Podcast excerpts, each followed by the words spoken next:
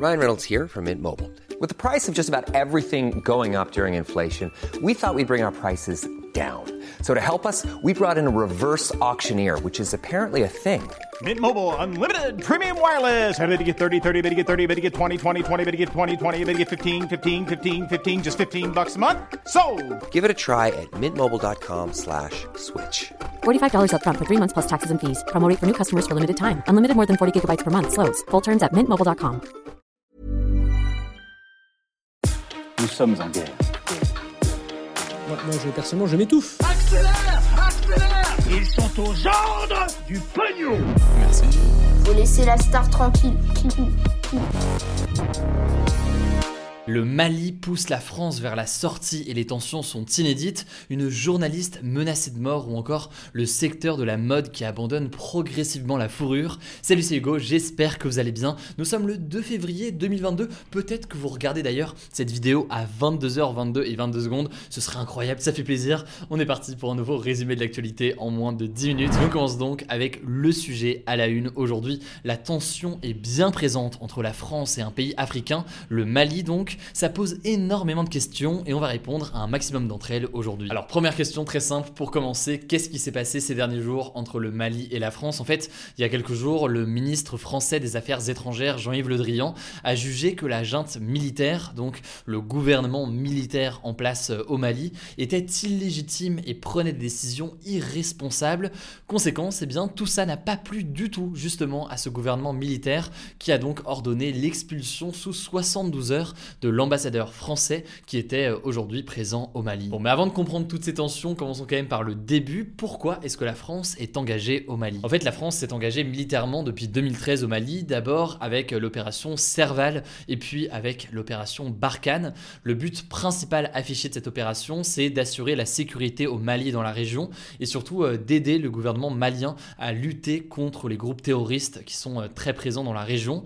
Actuellement, il y a 4000 militaires français qui sont déployés au Sahel, qui est donc euh, cette région qui couvre euh, plusieurs pays d'Afrique subsaharienne, et plus de la moitié de ces militaires se trouvent euh, donc au Mali. Mais alors pourquoi est-ce qu'il y a des tensions entre les deux pays alors que justement la France est censée aider le Mali? Eh bien depuis août 2020, en fait le Mali connaît une forte instabilité politique. Je vous la fais courte, mais le pays a subi deux coups d'État. En août 2020 déjà, les militaires ont renversé l'ancien président malien Ibrahim Boubacar Keïta, et en mai 2021, eh bien c'est le chef des militaires Assimi Goïta qui a pris la tête du pays. Et depuis euh, son arrivée au pouvoir, eh bien, le gouvernement malien et la population sont de plus en plus euh, méfiants et défiants vis-à-vis de l'armée française, notamment depuis euh, l'annonce d'Emmanuel Macron en juin dernier de diminuer progressivement l'engagement français au Mali. Cette présence donc des militaires au pouvoir au Mali a amené à des divergences de vision sur la façon notamment eh bien, de gérer ces groupes terroristes sur place entre la France et le Mali. Et au-delà de ça, il y a d'autres événements qui sont venus un petit peu perturber les tensions, notamment lorsque eh bien, le gouvernement militaire a commencé à faire appel à la milice Wagner. Concrètement, le groupe Wagner, qu'est-ce que c'est? On en a déjà parlé dans les actus du jour. C'est en fait une milice privée russe qui apparaît dans beaucoup de pays et qui en fait est chargée, en l'occurrence au Mali, de protéger le gouvernement. Or, eh bien, cette milice est vue d'un très mauvais œil par notamment la France. Déjà parce que, eh bien, ça fait que la France perd en influence puisque ce n'est pas elle qui défend ainsi le gouvernement militaire, mais c'est bien du coup un groupe privé russe. Et au-delà de ça, eh bien, cette milice privée est accusée d'un certain nombre d'actes jugés illégaux ou encore des crimes. C'est donc ce qui crée une défiance aussi envers cette milice. Bref, des divergences profondes et de plus en plus importantes entre le gouvernement malien et le gouvernement français sur la façon de gérer notamment eh bien, la lutte contre les djihadistes dans la région. Et donc la question qui se pose forcément là, c'est est-ce que la France va maintenir sa présence militaire au Mali? Eh bien la question d'un retrait total de l'armée française se pose de plus en plus sérieusement. Et d'après le porte parole du gouvernement Gabriel Attal, eh bien, la France devrait trancher d'ici la mi-février sur l'avenir de sa présence militaire au Mali.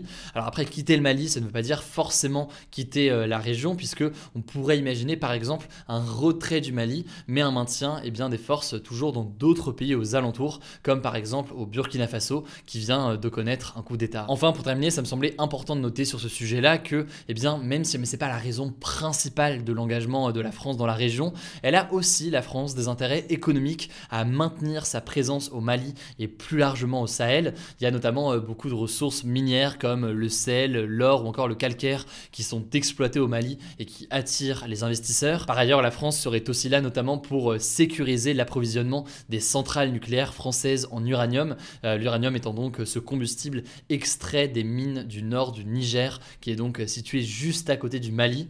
La France a donc logiquement besoin d'être sur place pour contrôler cette zone aujourd'hui, car encore 15% de l'uranium provenant du Niger est utilisé dans les centrales nucléaires françaises. Alors, dans le point présidentiel aujourd'hui, une seule actualité, une actualité qui fait beaucoup parler depuis le début de la semaine. Claire Secaille, une chercheuse en études des médias au CNRS, a additionné en fait le temps de parole consacré à chaque candidat à l'élection présidentielle dans les émissions de C8 qui sont animées par Cyril Hanouna. Donc c'est euh, notamment TPMP, mais aussi euh, Balance ton poste ou encore Face à Baba.